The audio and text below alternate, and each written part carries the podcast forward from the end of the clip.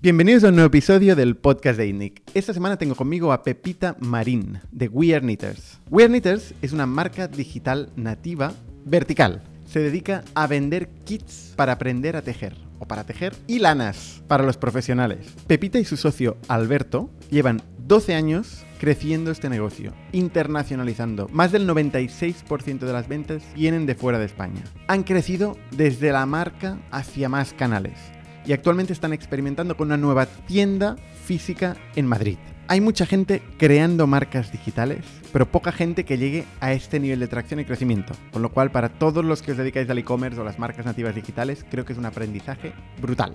Y este podcast nos lo traen los amigos de Dinest. Os voy a dejar con Dani, que os lo explicará mucho mejor. Gracias, Bernat. Mi nombre es Dani Guardans y soy el responsable de Denest aquí en España. ¿Qué es Denest by WebHelp? Nosotros somos líderes en la externalización de la experiencia del cliente para startups y scale-ups. ¿A qué me refiero con esto? Nosotros somos líderes en el servicio de atención al cliente, en experiencia del usuario, en servicio de ventas, hasta moderación de contenido. Somos 140.000 empleados en más de 200 países hablando 80 idiomas con una disponibilidad 24/7 para que vosotros, como Scale Up, os centréis en el core de vuestro negocio y nosotros seamos el partner que os acompaña con ese crecimiento. Si queréis más información, me podéis contactar a mi email daniel.guardans.webhelp.com o, si preferís, podéis ir a nuestra web que es denest.webhelp.com. Muchas gracias, Denest. Y muchas gracias también a nuestro segundo sponsor, Factorial, que es la plataforma de recursos humanos que permite olvidarte de la burocracia, digitalizar, dar acceso a todo el mundo a la información y que se apañen. Lo mejor de todo es ver el impacto que tiene en las organizaciones cuando los managers y los decision makers empiezan a decidir con la información real de sus equipos. Muchas gracias Factorial y muchas gracias también a todos vosotros. No me voy a cansar de repetirlo cada semana. Tanto los que nos mandáis feedback como los que nos recomendáis en las redes sociales, los que os suscribís a nuestra newsletter que por cierto ahora está en español, como los que venís físicamente los jueves, que por cierto han vuelto a empezar los pitch todos los jueves y las tertulias. Así que no me alargo más, os dejo con Pepita y Weird Knitters. El emprendimiento mueve el mundo. Aquí aprendemos de las personas que lo ponen en marcha. Bienvenido a las historias de startups de ITNIC. Bienvenidos una semana más al podcast de ITNIC. Yo soy Bernat Ferrero y esta semana estoy con Pepita de Weird Knitters. ¿Qué tal, Pepita? Hola, Bernat, ¿qué tal? Muy bien. Gracias por invitarme. Perdona que te hemos liado aquí con poca antelación y en un momento de lío total. Pero bueno, si nos das en un hueco, nos expliques un poco tu historia, eh, estaremos muy agradecidos, eh, Pepita. ¿Qué es We Are Knitters? Ya, We Are Knitters es una... Habría gente que lo definiría como un e-commerce, a mí me gusta más definirlo como una marca que nació eh, puramente digital y es eh, muy curioso por muchas razones. Una es porque vendemos kits para tejer y ovillos por Internet, lo que puede parecer, y seguramente sea, un mercado de nicho.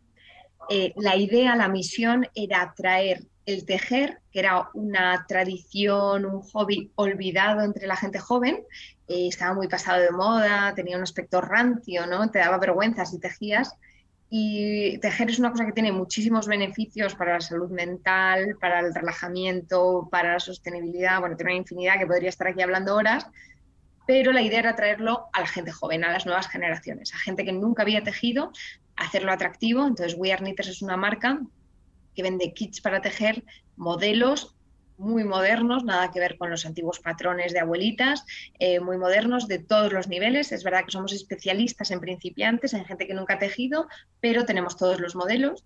Eh, y luego también es una marca de lanas. Nosotros ya el 40% de lo que vendemos son solo ovillos de gente que tejía, que no, que tal, y que le gusta mucho. Es 100% natural, lo traemos de Perú, de Cataluña justamente, de Portugal, de Turquía también, de Italia traemos todo, están nuestros dos almacenes en Alemania y en Estados Unidos y a partir de ahí se hace una venta puramente online. Y además somos eh, muy comunidad. Eh, uno de los grandes éxitos de We Are ha sido crear una comunidad en Instagram muy, muy fuerte y ha sido el boca a oreja lo que ha hecho la gente cuando teje.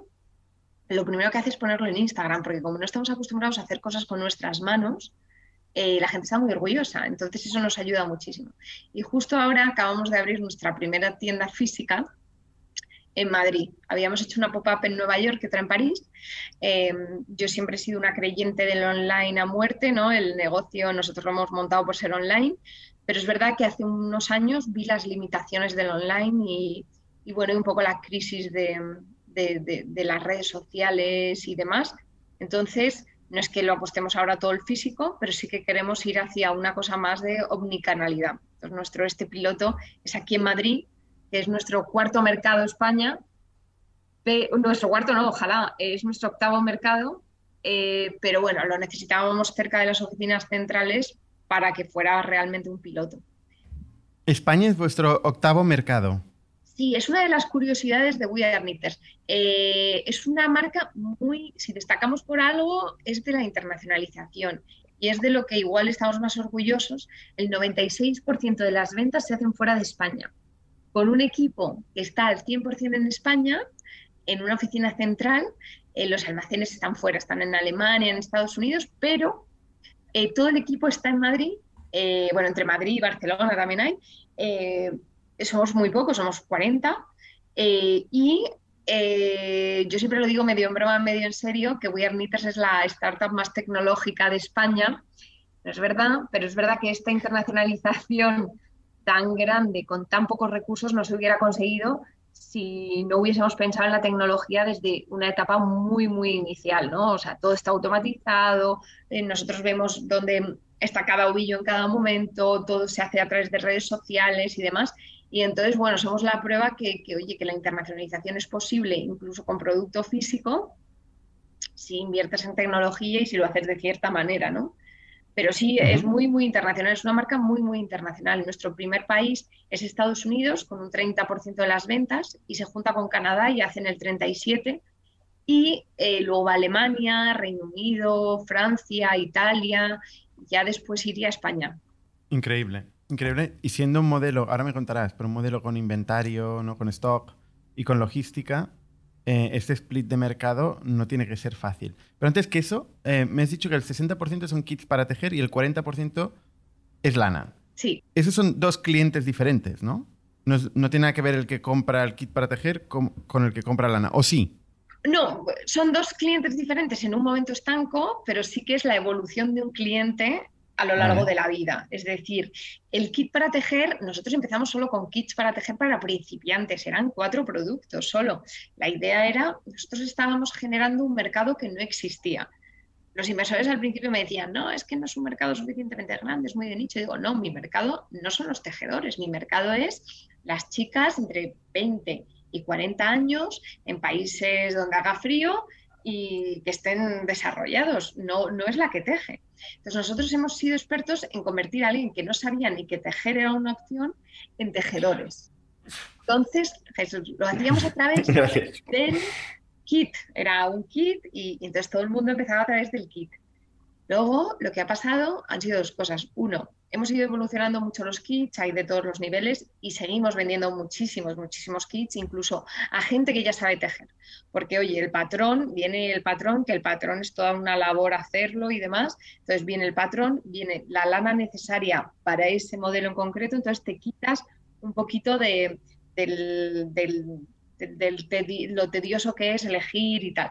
Y entonces, eh, ese cliente eh, lo que hace luego es repetir con otra lana, igual para regalar, si se han hecho, por ejemplo, un kit de una bufanda amarilla, eh, luego utiliza ese mismo patrón, nos compra la lana en azul y se lo regala a su hermana, por ejemplo. Y luego también está el mercado de la gente que ya tiene sus patrones, que sabe tejer fenomenal y que lo que quieren son lanas. Y nosotros las lanas somos son muy buenas, el servicio que damos intentamos que sea muy bueno online y entonces a partir de ahí también hace unos años nos empezamos a enfocar también en ese mercado, ¿no? En el de las laneras tradicionales. Vale. Y veo que, ha crecido muchísimo Wear O sea, en 2020 estabais casi en 20 millones de euros, ¿puede ser? Pero fue la pandemia, porque ah. nosotros, eh, más bien el 21, 2021, eh, claro, nosotros la pandemia fue un cisne blanco, o sea, fue, era un negocio 100% online que eh, era algo que se hace en casa. Entonces, bueno, igual que todo el mundo se puso a cocinar, a hacer yoga, pues lo tercero fue tejer y coser. Entonces tuvimos un pico enorme, enorme, que fue brutal a nivel de ventas, pero mm, nos destrozó mucho la organización por dentro y, ha habido cosas que hemos tenido, digamos que estamos sufriendo ahora, que fue por estar un año y medio toda la organización enfocada a la venta, que es un sueño, y nos dio dinero para hacer cosas, para comprar otra empresa pequeñita que ahora tenemos, que hace telares, es belga, pero la verdad es que fue complicado, como para todos complicado, bueno, fue para todos por razones distintas, en vuestro caso por, por éxito. Es decir, ¿os centrasteis mucho en servir? No, no tardamos tanto en servir, teníamos rupturas de stock todo el rato, eh, como estábamos tan enfocados a la ejecución, ejecución, ejecución a nivel organizativo, no hice los cambios que estábamos planeando para el siguiente nivel. Nosotros nos dimos cuenta en 2019 de toda esta crisis de las redes sociales, de la captación. Nosotros, al igual que muchísimas marcas digitales, vivimos una época dorada de la captación en Instagram y en Facebook que era como el sueño, ¿no? De cualquier, ¿no? Y hubo un momento que se empezó a, romper y nosotros no habíamos invertido en producto, habíamos invertido muchísimo en internacionalización, pero no habíamos evolucionado lo suficiente el producto. Solo teníamos como 10 referencias de tipos de lanas, cuando una lanera tradicional puede llegar a tener 200. es decir, una lanera tradicional española, que lleva mil años y tal, tiene 300 referencias y hace 24 millones de euros, que no es nada comparable, ¿no? Pero, pero es verdad que teníamos muy pocas referencias, no habíamos trabajado el producto porque habíamos trabajado la internacionalización. Entonces ahí nos dimos cuenta que, oye, que había que uno comprar muchas más referencias para que la gente que ya tejía y que tuviera una necesidad, también suplir esa necesidad, no solo crear la necesidad con el kit, sino suplir con los ovillos. Eh, luego a nivel interno seguíamos trabajando de una manera bastante de startup cuando empezaba a ser una empresa que facturaba ya bastante y que tenía unos procesos complicados de logística, de finanzas y demás. Y entonces lo paramos durante un año y medio, estábamos todos pues, en atención al cliente, en compras, en tal. Claro. Entonces, bueno, eh, entonces nos tocó con la bajada del COVID rehacer todo esto, que estoy muy contenta, lo, llevamos unos meses ya cometiendo cambios eh, muy importantes, eh, pero bueno, pero bueno, como todo en, el mundo del emprendedor, pues las cosas llegan cuando llegan y, fenomenal. Claro. O sea, parece ser que viendo vuestra web ¿no? y los productos que tenéis y la comunidad que tenéis, parece ser que es casi más una experiencia ¿no? lo que la gente busca que un producto, ¿no? Como un e-commerce, una referencia estándar que le llega a casa en tres días, ¿no? O sea, Total. Y, yo me pregunto, ¿cuánto, cuando captáis un usuario que empieza con un kit, ¿cuánto tiempo dura a Weird Bueno, ese es nuestro talón un poco de Aquiles, ¿no? Hay el que no dura nada, que lo ha comprado por impulso, que los hay, oye, y es parte de nuestro negocio, ¿eh? O sea, es... Porque es un curro, es un curro aprender a, tejer. O sea, no es aquello que digas, venga, ya, ya, sé, ya sé tejer. Y voy a hacer un jersey aquí de. ¿No? Imagino que. Es un curro, hay que tener paciencia, eh, hay que. Bueno, hay que echarle horas, hay que, digamos, hay que poner atención y, y demás. Entonces, hay gente que lo ha comprado porque lo ha visto en Instagram o y luego pues lo deja ahí, pues como todos nosotros, yo por ejemplo me compré unas cosas de yoga en la pandemia, pues nada, que ahí están también, ¿no? Esto qué bonito hacer yoga en la pandemia y entonces hay una parte que es así y a la parte que enganchas es muy adictivo.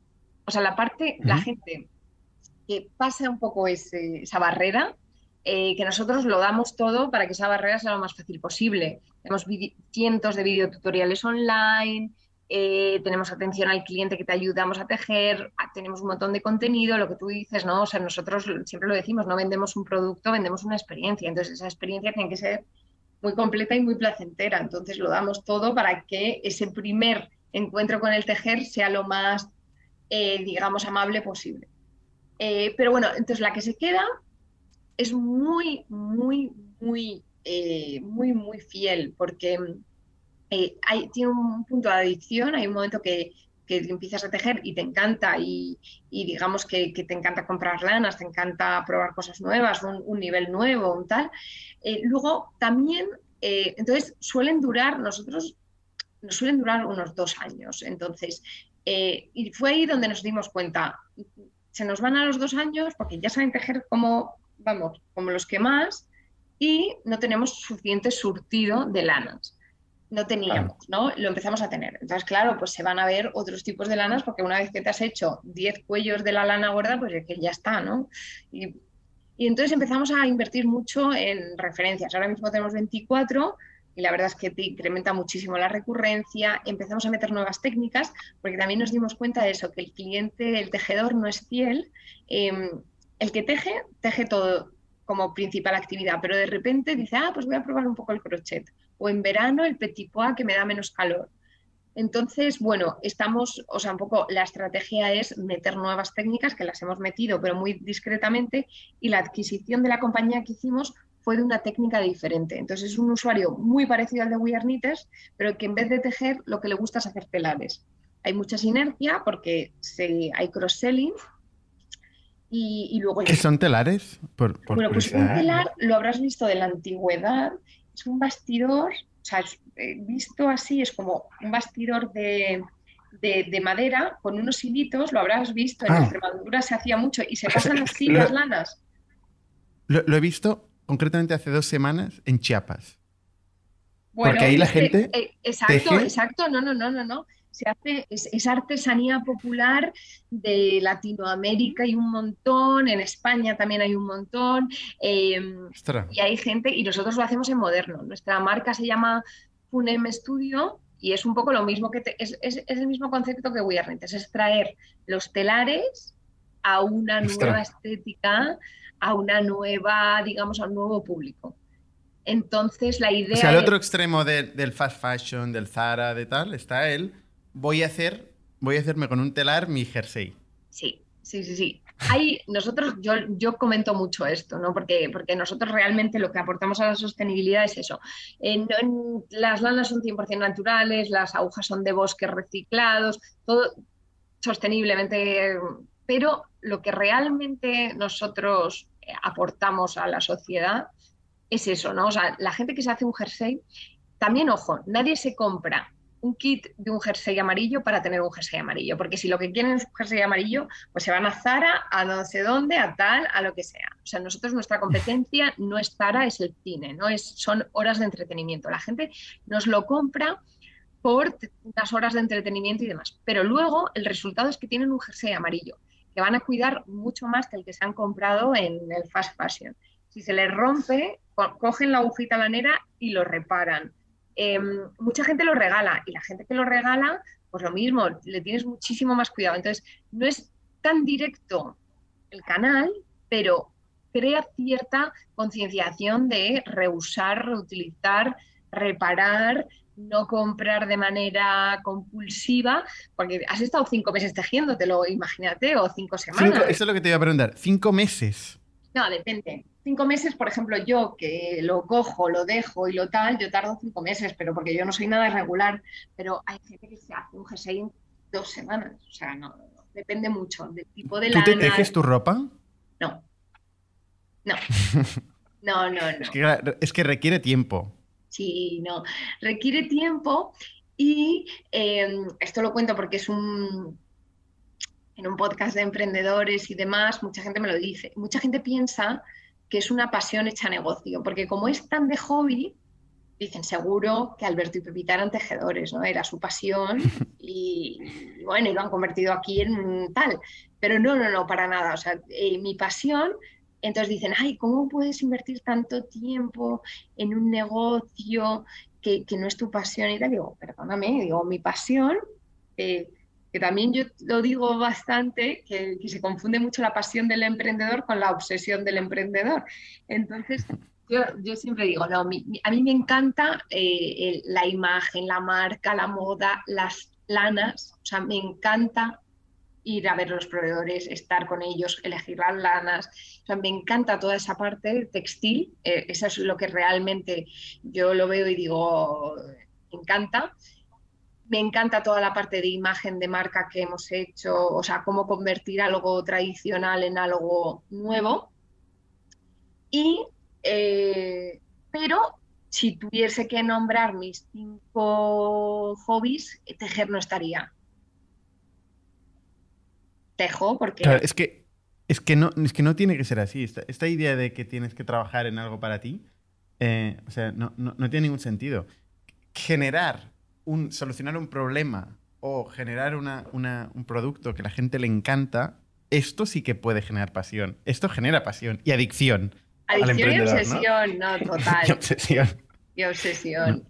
Y totalmente. Entonces. También te da objetividad el, el no ser eh, insider, ¿no? Bueno, es lo que iba a decir. Era me, me, has robado el este.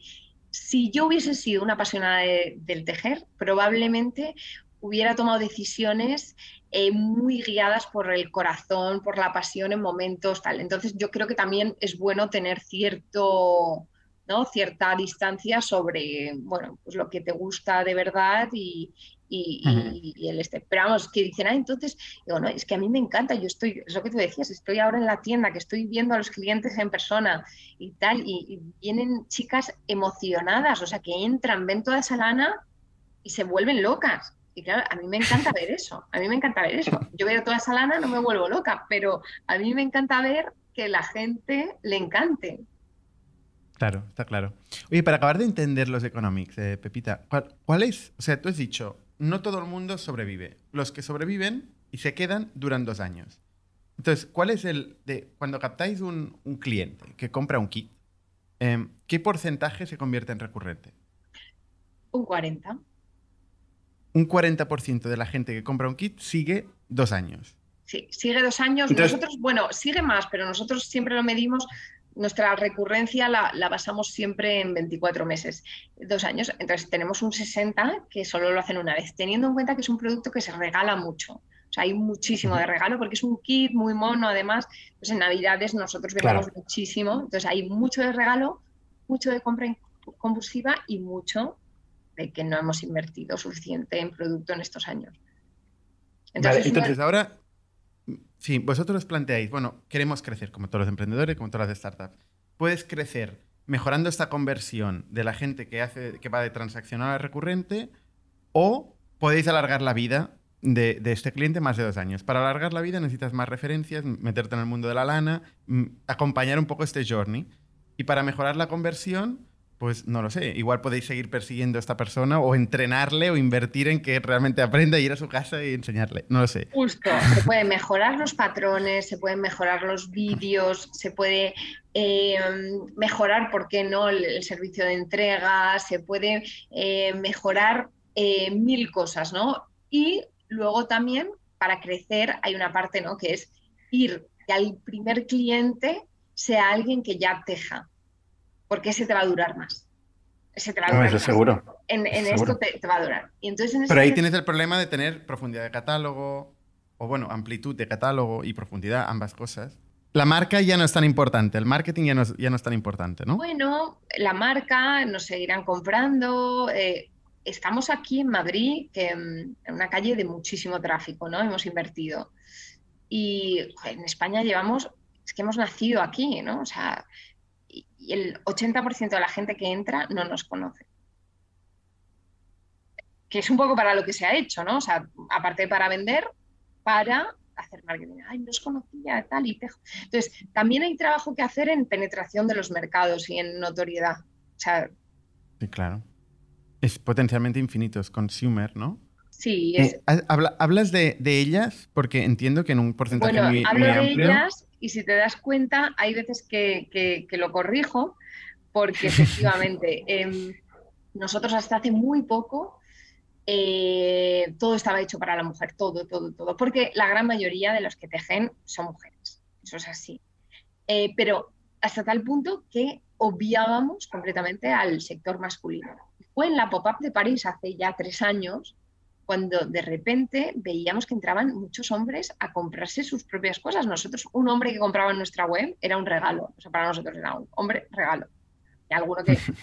Y de repente, pues dijimos, oye, pues vamos a... Pues hicimos una colaboración con Tom Daly, el nadador olímpico, este que se puso a tejer, empezamos a hacer prendas de kits para hombres, empezamos nosotros en Instagram a poner hombres tejiendo y pasamos de un 17 a un 22% de hombres entonces ahora hay un 22% que compran y la idea es seguir eh, también un poco andando en eso, ¿no? Está un poco que les da un poco de vergüenza más que a las mujeres eh, enseñar que tejen, pero hay muchas fotos por Instagram y por tal de hombres de la City de Londres, financieros, que en vuelta a casa tejen para desestresarse.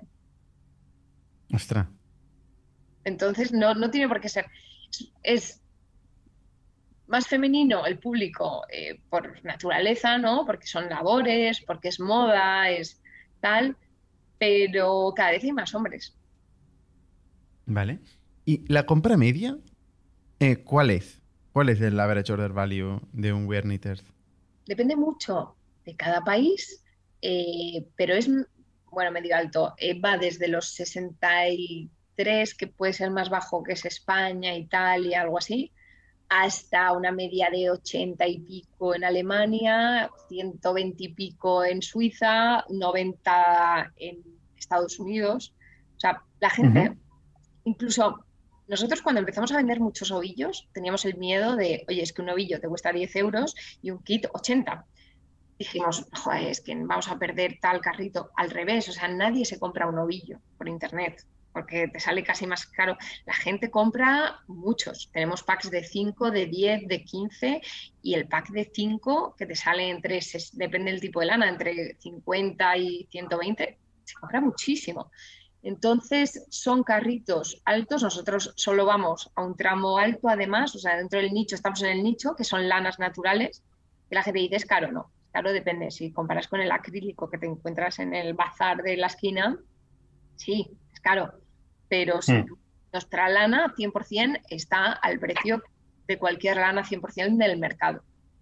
Vale, ¿Y, ¿y cuántas veces compra al año? ¿O cuánto compra en su vida en estos dos años? Mira, hay de todo, los tenemos ahí divididos en cuartos, entonces hay gente que solo compra una vez al año y en invierno y las hay que compran hasta 12 veces. Eh, eh, medias, medias, por final, cuando, cuando calculas los, tu inversión en, en batch, en PPC o lo que sea, tienes en cuenta siempre las medias, ¿no? Nosotros la media que tenemos es 1,9 veces. ¿1,9 veces al año o en total? Al año. Al año. Vale. ¿Vale? ¿Y, cómo hacéis este go-to-market tan internacional? Porque, claro, cada país tendrá una estructura de competencia distinta, unos PPCs distintos. Igual hay un canal que os funciona mejor en orgánico en, Estados Unidos, pero en Alemania orgánico no hay manera. ¿Cómo, ¿Cómo lo gestionáis esto internamente? Nosotros hasta ahora lo que hemos hecho es descremar la parte alta del mercado, es decir, la espuma del mercado. Y en ese sentido, nosotros, eh, y está un poco Bernard relacionado con lo que hemos hecho hasta ahora, que era generar una necesidad. No suplíamos una necesidad existente. Si hubiésemos suplido una necesidad existente, nos hubiésemos tenido que adaptar a cada mercado. Cada mercado hubiese tenido sus propias normas. O sea, nosotros en ese sentido íbamos y decíamos, tejer es guay, teje con mi kit y yo te digo el kit. Y era exactamente igual en todos lados. Es decir, el, go-to-market lo dividíamos en tres. Dos primeras palancas. La primera era contratábamos una agencia de comunicación, que era un coste elevado fijo, era la gran apuesta, un coste elevado fijo, que te iba bien. Piar. Piar. Iba mal. Esto en cada país, ¿eh? En cada, país. Hubo e, épocas que teníamos en no sé cuántos, pues siempre escogíamos una pequeña, baratita. Nosotros siempre hemos sido muy de ahorrar costes. ¿Qué es barato para una agencia PR en un mercado? Pues mira, desde 800 euros un freelance en España hasta 2.000 y pico en Alemania, hasta lo más barato que hay en Estados Unidos son 4.000 dólares.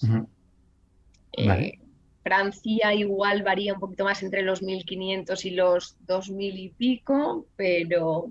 Pues, Esto es el coste mensual, ¿eh? ¿Y en todos estos mercados tenéis PR?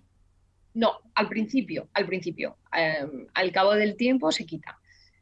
Entonces, al principio, ¿por qué? Porque nosotros tuvimos mucha suerte, bueno, tuvimos mucha suerte, el modelo era muy noticiable, es decir, algo que es antiguo, traído a cool, estaba muy de moda en un momento dado, y entonces nosotros en cada mercado en el cual nos dimos mucha prisa por entrar, porque la gente dice, vale, invertimos mucho tal, dejamos el producto atrás, pero también era premeditado, o sea, no se puede ser el quinto, la quinta marca cool de, de knitting, o sea, tiene que ser la primera, como mucho la segunda. O sea, entonces nosotros fuimos muy rápidamente y entonces es verdad que era una cosa que empezó a salir mucho, empieza a salir mucho en todos lados. Empezaba en, periódicos generalistas, en revistas de moda, en tal, y entonces lo movían. Em, y nosotros hacíamos meeting parties con influencers, con blogueras, con tal. Knitting parties. Knitting parties, fiestas del tejer. Entonces íbamos, enseñábamos, o sea, yo he estado en redacciones de, vamos, he estado en la redacción de Vogue en Nueva York enseñando a las periodistas, o sea, hemos hecho mucho trabajo de, campo, Alberto y yo, pero mucho es muchísimo, que había viajes que te ibas a Nueva York y te ibas a Vogue, te ibas a no sé dónde tal, y solo te sacaba alguien. Y había otras veces que de repente íbamos, hacíamos todas estas cosas, más palizas de ahí de tejer, tejer, tejer, y de repente te sacaba el Huffington Post y tenías, mm, vamos, o sea, y valía la pena por ese viaje, por el anterior y por el anterior. Y es una cosa de prueba y error, del momento, de suerte, de estar y de, de ir probando, ¿no? Y contratábamos a una persona muy junior en Madrid del mercado, es decir, una francesa, una alemana, una americana, y esa persona llevaba la red social Facebook en su idioma, eh, contactaba con blogueras, les enviaba producto eh, para que lo probaran y demás, contactaba a muchas blogueras, hacía colaboraciones con marcas locales, conocía el mercado, era gente muy junior que seguía el mismo playbook que nosotros establecíamos, que esto lo hacía Ignacio, entonces Ignacio tenía un este muy tal, y, em, y digamos que, las chicas muy jóvenes lo, que hacían era que tenían un conocimiento del mercado, sabían la bloguera que de turno, sabían las marcas, sabían tal. Y cuando esto estaba un poco rodado, empezaba Facebook Ads, Instagram Ads en el mercado y toda la parte de PPC.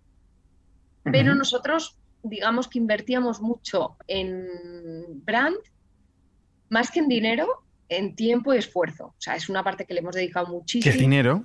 Sí. Pero bueno, en, vuestro caso parece que nunca lo contemos los emprendedores, ¿no? El emprendedor, claro. muchísimo foco que tú decías, ¿no? Que yo había veces que decía, estoy aquí en una meeting party, para mí era como no trabajar. Y, al, final dije, al revés, esto es trabajo y que si sale bien, sale muy, muy bien. Y, y entonces le hemos dedicado muchísimo, muchísimo a eso.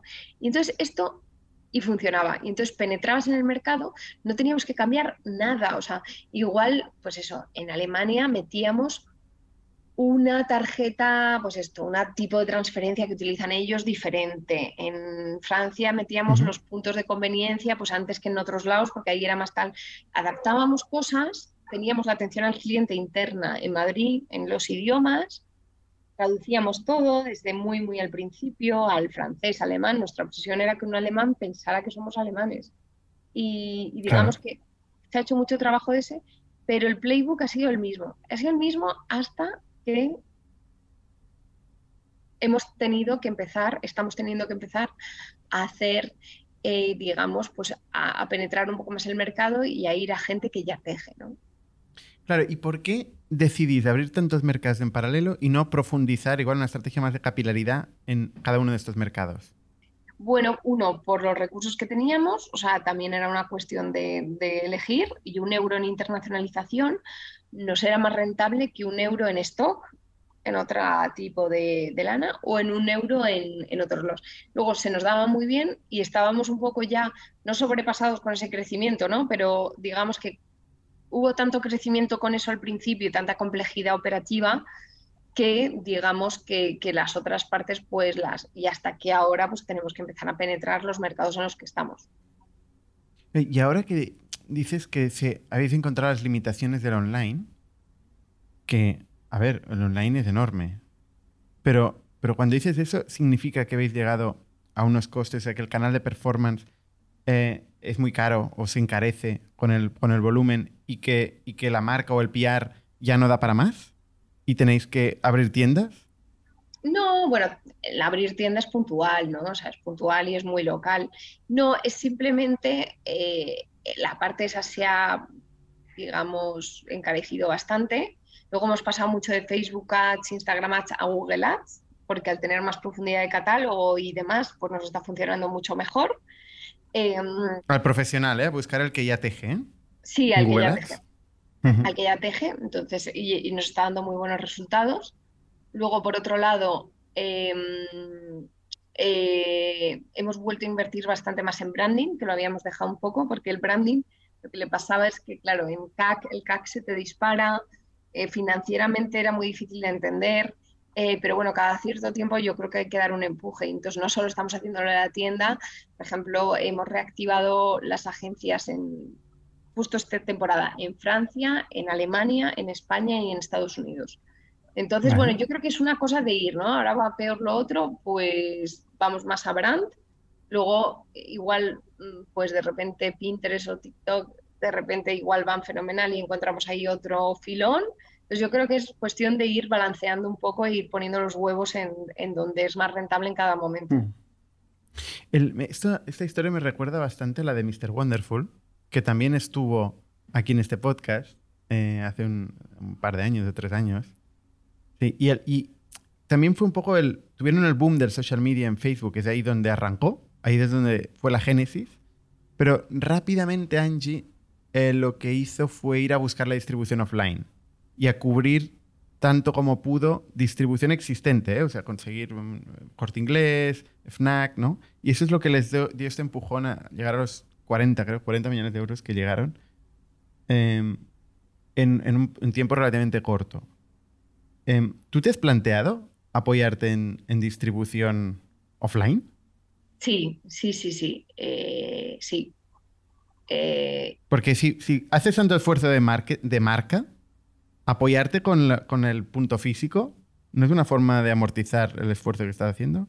Sí, sí, no lo hemos empezado todavía porque no tenemos la estructura y demás y tenemos como muchos, eh, digamos, todavía que, pero sí que en el muy corto plazo nos estamos planteando eso, porque pues efectivamente es una cosa que da volumen, que da marca, que te da capilaridad y que Margen igual no tanto. No, no, sé, margen no, margen, ¿eh? no, por eso margen no tanto, ¿no? Margen no tanto, pero, pero bueno, te da capilaridad y yo creo que es algo que eh, em, al final reviertes sobre el online, que es lo que da margen, ¿no? Entonces, em, sí, yo, yo Sobre todo si hay recurrencia, ¿no? Claro. sí, sin duda es una de las cosas que estamos viendo. Lo quiero hacer bien y no hacerlo mal como hacemos nosotros y demás. Y, pero sí, sí, sí, sí, es algo que tenemos ahí. Y, y a nivel de ventas dices que llegasteis casi lo- a los 20 millones de euros en, en 2020, en el COVID. Eh, y ahora actualmente, ¿en qué, ¿en qué punto estáis? Estamos en unos 12, 13, una cosa así, con la idea de volver a rápidamente, bueno, rápidamente a los 20. eh, bueno, nuestra idea ahora es crecer, volver a crecer bastante, ¿no? O sea, digamos que cumplimos una etapa y nos estamos reorganizando internamente para volver a crecer por el B2B, por el retail, eh, por la adquisición. de- la verdad es que yo tenía mucho miedo a la adquisición de empresas y una vez hecha la primera, la verdad es que te das cuenta de, de lo que puedes hacer y, y cómo se puede, digamos que no todo tiene por qué ser orgánico, eh, que, mm, porque por ejemplo lo de los telares lo intentamos internamente en WAC.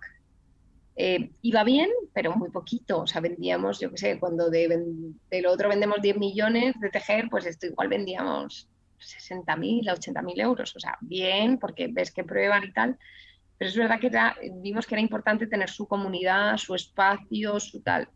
Em, entonces, comprar otras marcas de lana, no, pero eh, adquirir diferentes marcas de, especializadas en una técnica complementaria a We Are Knitters, en eso sí que me gustaría mucho seguir investigando. Ujú. ¿Y cómo hacéis la operación? ¿Quién es el, el crack que lleva todas la- las compras, la logística, el almacén? Hemos rotado mucho, hemos rotado mucho y hemos tenido mucho, mucha rotación y mucho tal. Ahora, la verdad es que tengo a una directora de operaciones estupenda, una persona de, de supply chain maravillosa que antes estaba en Telepixa, entonces se parece bastante, eh, pero es, efectivamente es un negocio muy, muy operativo. Yo estuve muy metida en, la, en el montaje de los almacenes en su día, en 2015, 2016.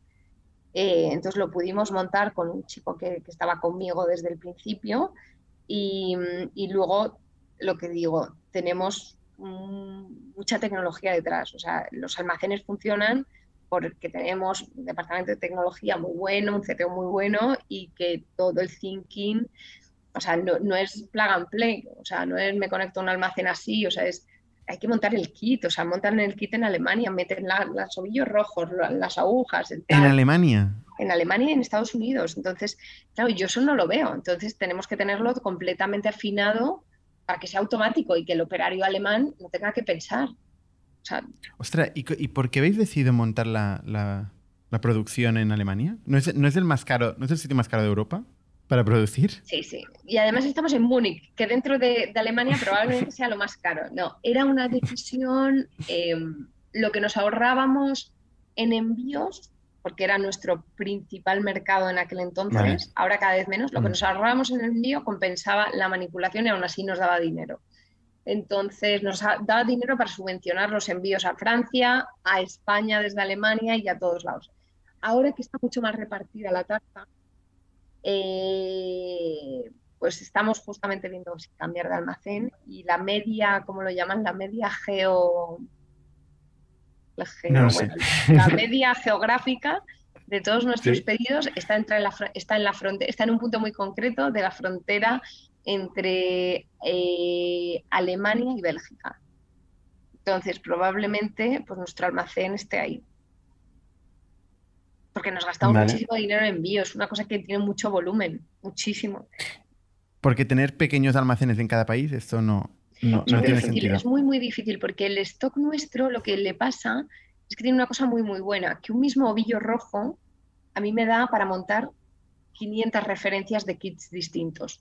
Y como lo montan sobre pedido, el tener puedes comprar menos ovillos rojos, ¿no? Es un tema de que igual te daría muchísimo más margen, pero la inversión en circulante, la inversión en stock sería tan brutal y luego habría muchos problemas de out of stock, porque claro, no, multiplicarías, tendrías mini almacenes con rupturas y camiones constantemente.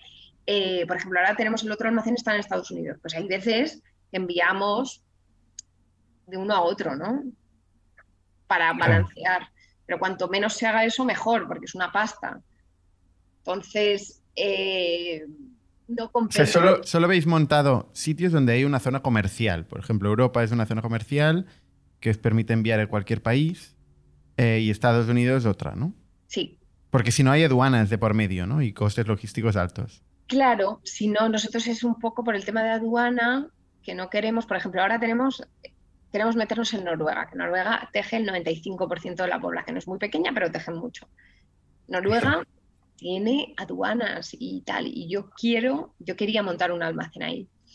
Claro, me están disuadiendo desde operaciones, en plan, en plan, vamos a empezar enviando desde Alemania, si va muy bien, pues ya lo dividimos, o sea, dividir un almacén, un almacén lo único que da son problemas, o sea, más almacenes, más problemas, o sea, eh, aunque estén externalizados, tengas un control exhaustivo y tal, da muchos problemas, da mucho lío, da mucho, cuanto menos haya mejor, pero bueno, hay que encontrar ese balance también.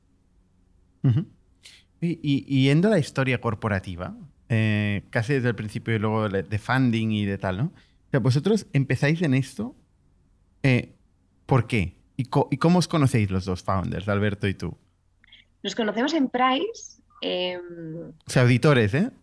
Sois auditores. Yo soy auditora financiera y él era consultor del sector público dentro de Price, o sea, las dos cosas muy financieras, muy crisis, muy, mm, muy tal.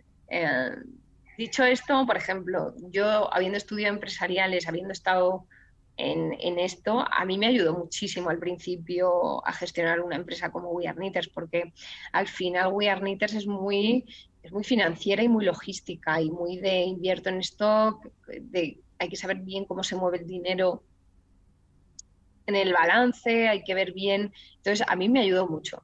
en la época yo lo odiaba, pero a mí luego me ha ayudado muchísimo. Yo ahora entiendo... Eh, ¿Odiabas el qué? ¿Ser auditora? Sí, lo odiaba. Pero bueno, tampoco me molestaba tanto, ¿eh? no, no me fui por quemada, ¿eh? me fui porque vi la oportunidad muy clara.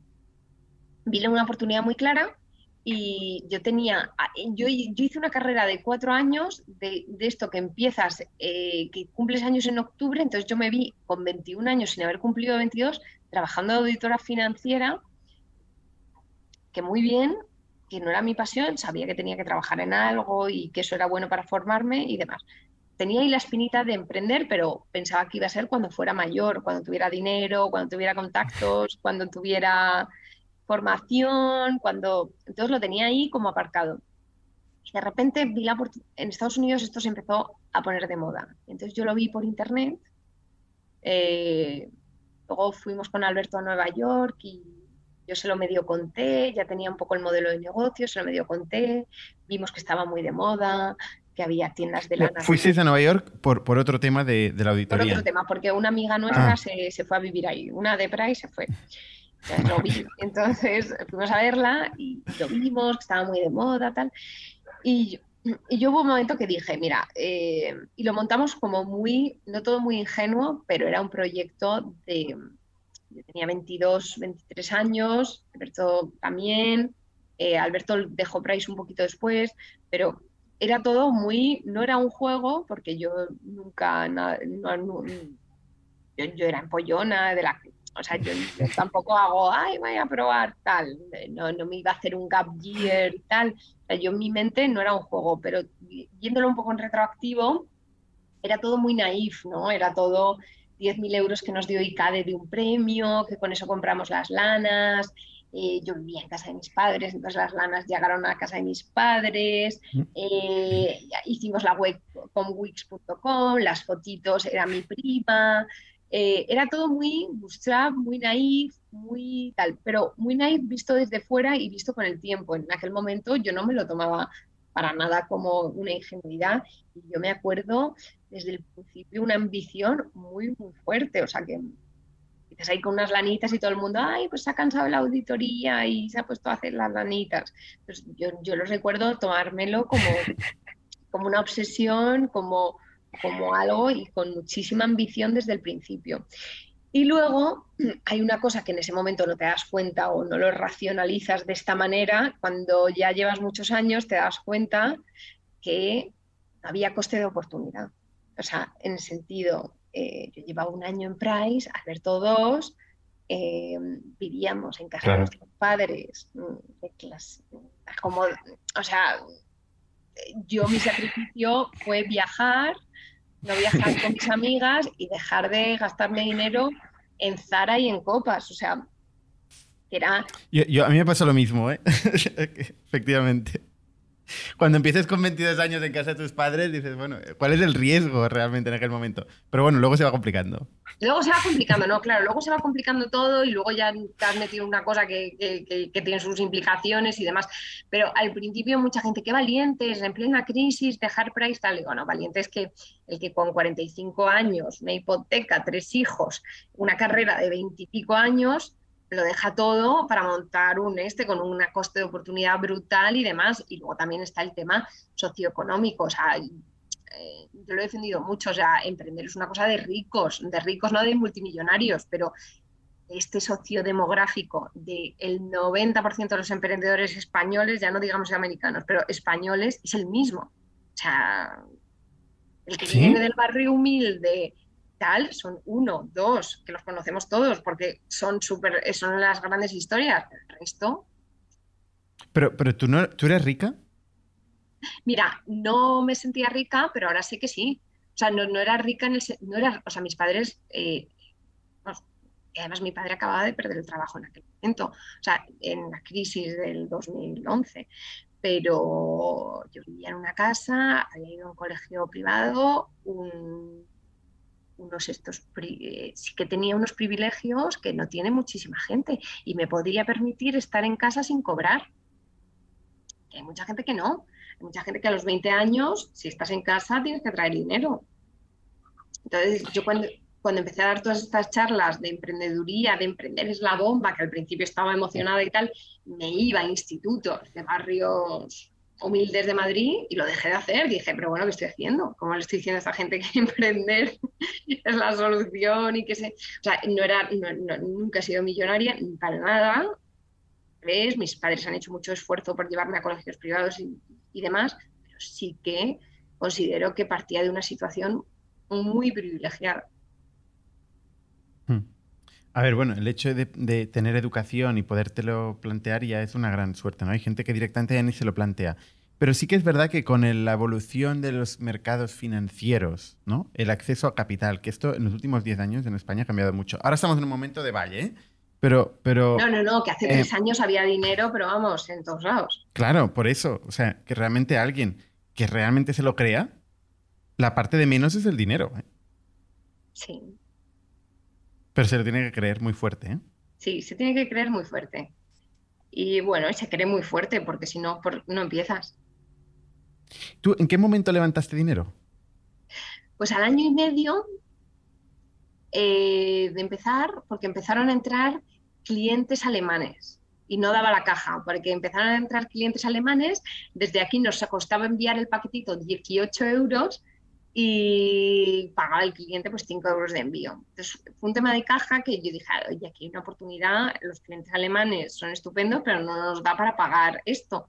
Entonces encontramos unas, yo no tenía ni idea y como dices, hace 10 años el mercado no era lo que era ahora, de las startups, de los venture capitals, de eran pues, eh, pues en nuestro caso entró Caviedes con François Derbe y Jaguar Beloa y estaban ellos y me parece que estaba, sé quién estaba más, pero no estaban... ¿Y, y, y cómo llegas a ellos?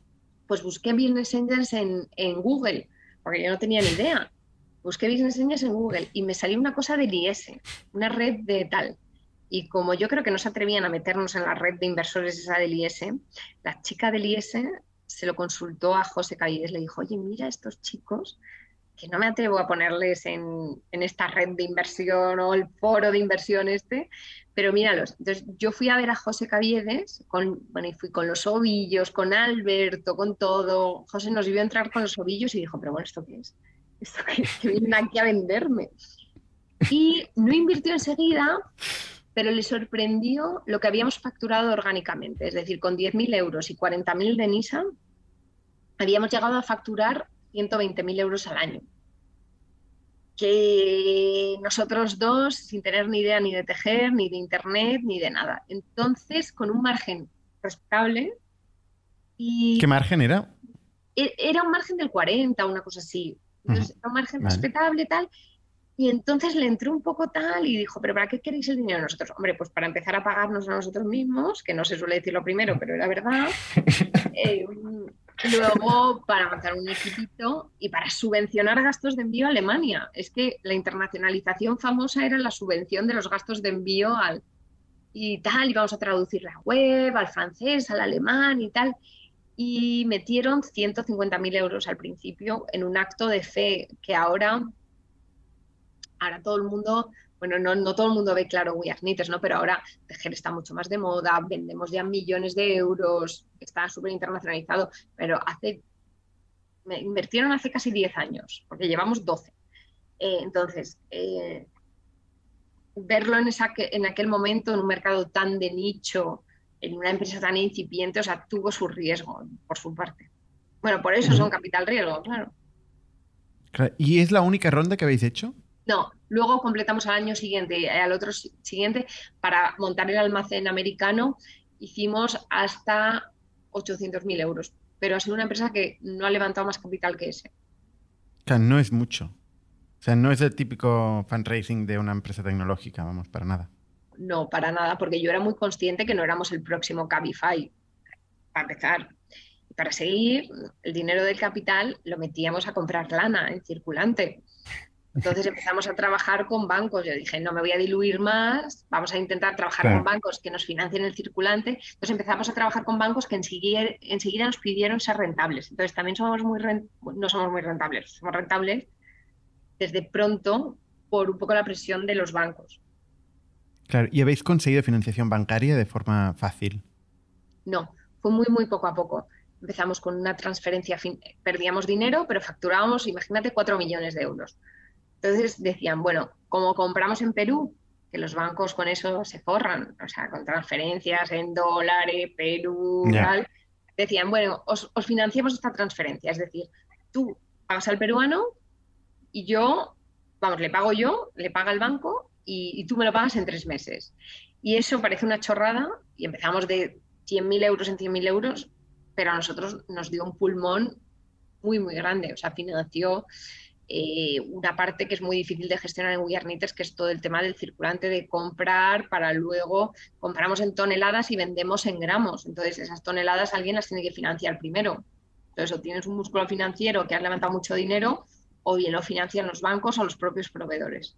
Entonces, hemos hecho mucho trabajo durante mucho tiempo de proveedores y de, y de bancos.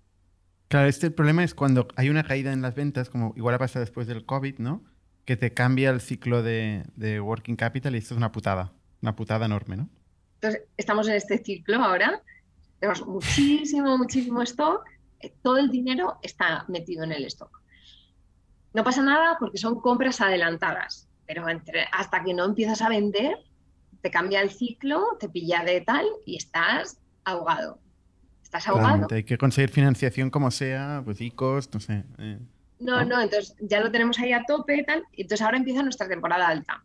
Entonces, la temporada alta empezamos a facturar, no hace, falta hacer compras, entonces todo el dinero va a la operación y a, rebajar la deuda neta. Vale. ¿Y la tienda que acabáis de abrir es un experimento, es una acción de branding o es realmente generar margen de contribución? No, no, El objetivo es generar margen. El objetivo es muy claro que es generar margen de contribución. O sea, no hacemos una flagship store ni nada así. O sea, es, además, más a más, pues da marketing, ¿no? Sin duda, porque es lo que te decía, el 80% de la gente que está pasando no nos conoce. Fenomenal. Pero la tienda tiene que ser rentable. Entonces, también por eso le estamos enfocando tan así. De tan, tan, estamos muy metidos, pero vamos, que llevamos una semana y media, o sea que una semana y media, ¿eh? Con la tienda. Pero llevaréis tiempo preparándola, ¿no? Tiene un CAPEX, ¿no? Tiene una inversión. Tiene un CAPEX, mm. tiene tal, tiene tiempo, sí. Oye, ¿cuál es el, el, ¿Qué es lo más lejos que ves de Weird Knitters? ¿Cuál es el horizonte? He tenido eh, años que veía un horizonte más cercano, había otros que lo veía más lejano, había, o sea, bueno, como todos los emprendedores, ¿no? Que pasamos por fases. Eh, ahora lo veo lejos, ¿eh? o sea, ahora yo sí que em, con todos estos nueva visión de los mm, verticales, de las compras, del retail, ahora como que me veo mm, eh, empezando una nueva etapa dentro de We Are Para acabar, vendiendo más de 100 millones de euros, saliendo a bolsa, vendiendo la empresa, yo creo que saliendo a bolsa no, eh, pero sí que, eh, sí que siendo un gran player dentro del mundo tradicional de las lanas que están en torno a los 100 millones de euros. Muy bien. Oye, qué historia más... más rara, ¿no? más curiosa y más interesante, ¿no? Al final los nichos, eso de get, find a niche, get rich, eh, es muy cierto, ¿no? normalmente es lo que la gente no ve. El nicho es lo que no, ven los grandes players, lo que no ve nadie, ¿no? Nosotros hemos podido ir a Estados Unidos sin dinero por eso, porque nadie, no hay nadie. Totalmente. ¿y tu, principal fuente de inspiración? Ya es la última pregunta, ya te dejo ir. No, tu no. Principal, tu principal fuente de inspiración, ¿cuál ha sido? ¿Tú, lees? Eh, ¿Escuchas podcasts? ¿Ves? ¿Qué sé? ¿Tienes, ¿Hablas con gente? ¿Te reúnes con emprendedores? ¿Cómo te inspiras? Bueno, bueno, muy, muy interesante. Y por aquí también he pasado por todo. Entonces, cuando era emprendedora muy, muy novel, eh, al principio leía muchas eh, cosas de... Estaba en el Lean Startup, había pocas cosas, seguía a Sofía Moruso, que es esta de que montó Nastigal, es una americana que montó Nastigal desde una tienda vintage en eBay, y bueno, era, entonces seguía muchas historias de emprendedoras, de emprendedores, tal. Em, luego hubo un momento que yo acabé de la emprendeduría hasta arriba. ni podcast, ni podcast, ni libro, ni, ni nada. Yo ya no puedo estar en mi casa leyendo de emprendeduría, haciendo emprendeduría, yendo a charlas de emprendedores. O sea, hubo un momento que me saturó, saturó y además me empezó a no gustar, o sea, me empezó a no gustar conocer emprendedores, me empezó a no gustar hablar de rondas de financiación, me empezó a como hasta rechazar, ¿no? O sea, me seguía gustando mucho el negocio, pero lo que era el entorno me empezó a saturar.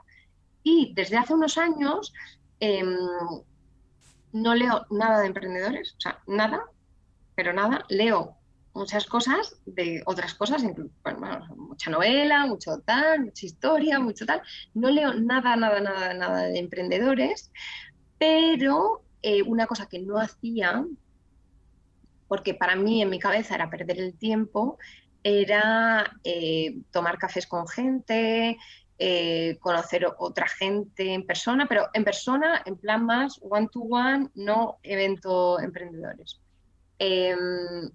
Y, no solo del sector del, de, la emprendeduría en general, o sea, también de otras cosas y demás. Y desde hace un tiempo, eh, pues también estoy en un consejo de una empresa, eh, de un grupo muy grande español, de, Prisa, y bueno, me está encantando. Mm, ¿Del grupo Prisa?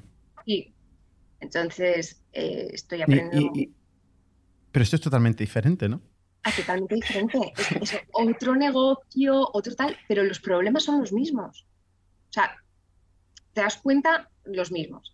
Te das cuenta que los problemas en realidad se parecen muchísimo, que son dinero y personas. O sea, es deuda y personas. Bueno, claro. Este nivel de abstracción, seguro. En este nivel de abstracción hay muchas cosas. O sea, que sí, que resolver problemas, pero es que a ti te ponen a resolver problemas de lana, pues lo haces, porque has tenido problemas de otras cosas, has vendido otras cosas, hasta tal. Entonces, eh, hay veces que, que, para inspirarse hay que abstraerse bastante.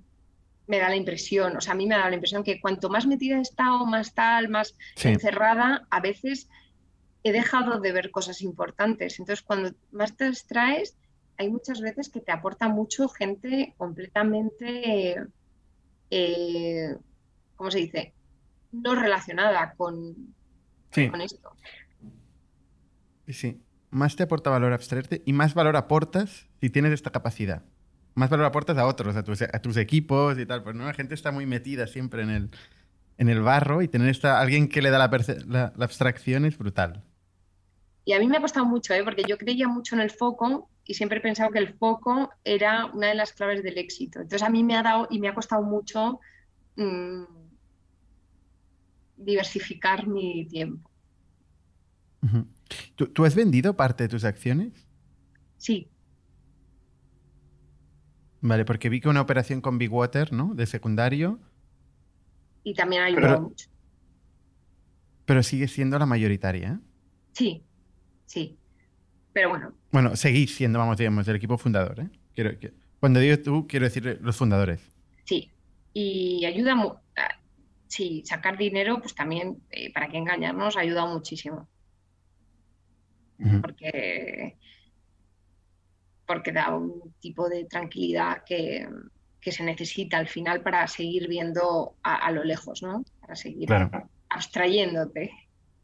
Por eso dices que te ha vuelto a cambiar la perspectiva y tienes otra perspectiva a largo plazo, ¿no?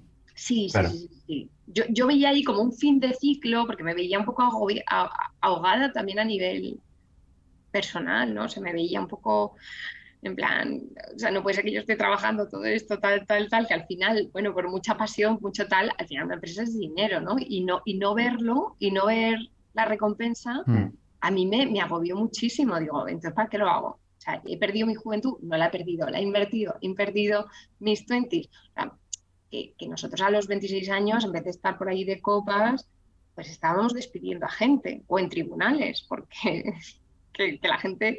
Eh, entonces... Se puede hacer todo, ¿eh? Las, copas se pueden hacer igualmente.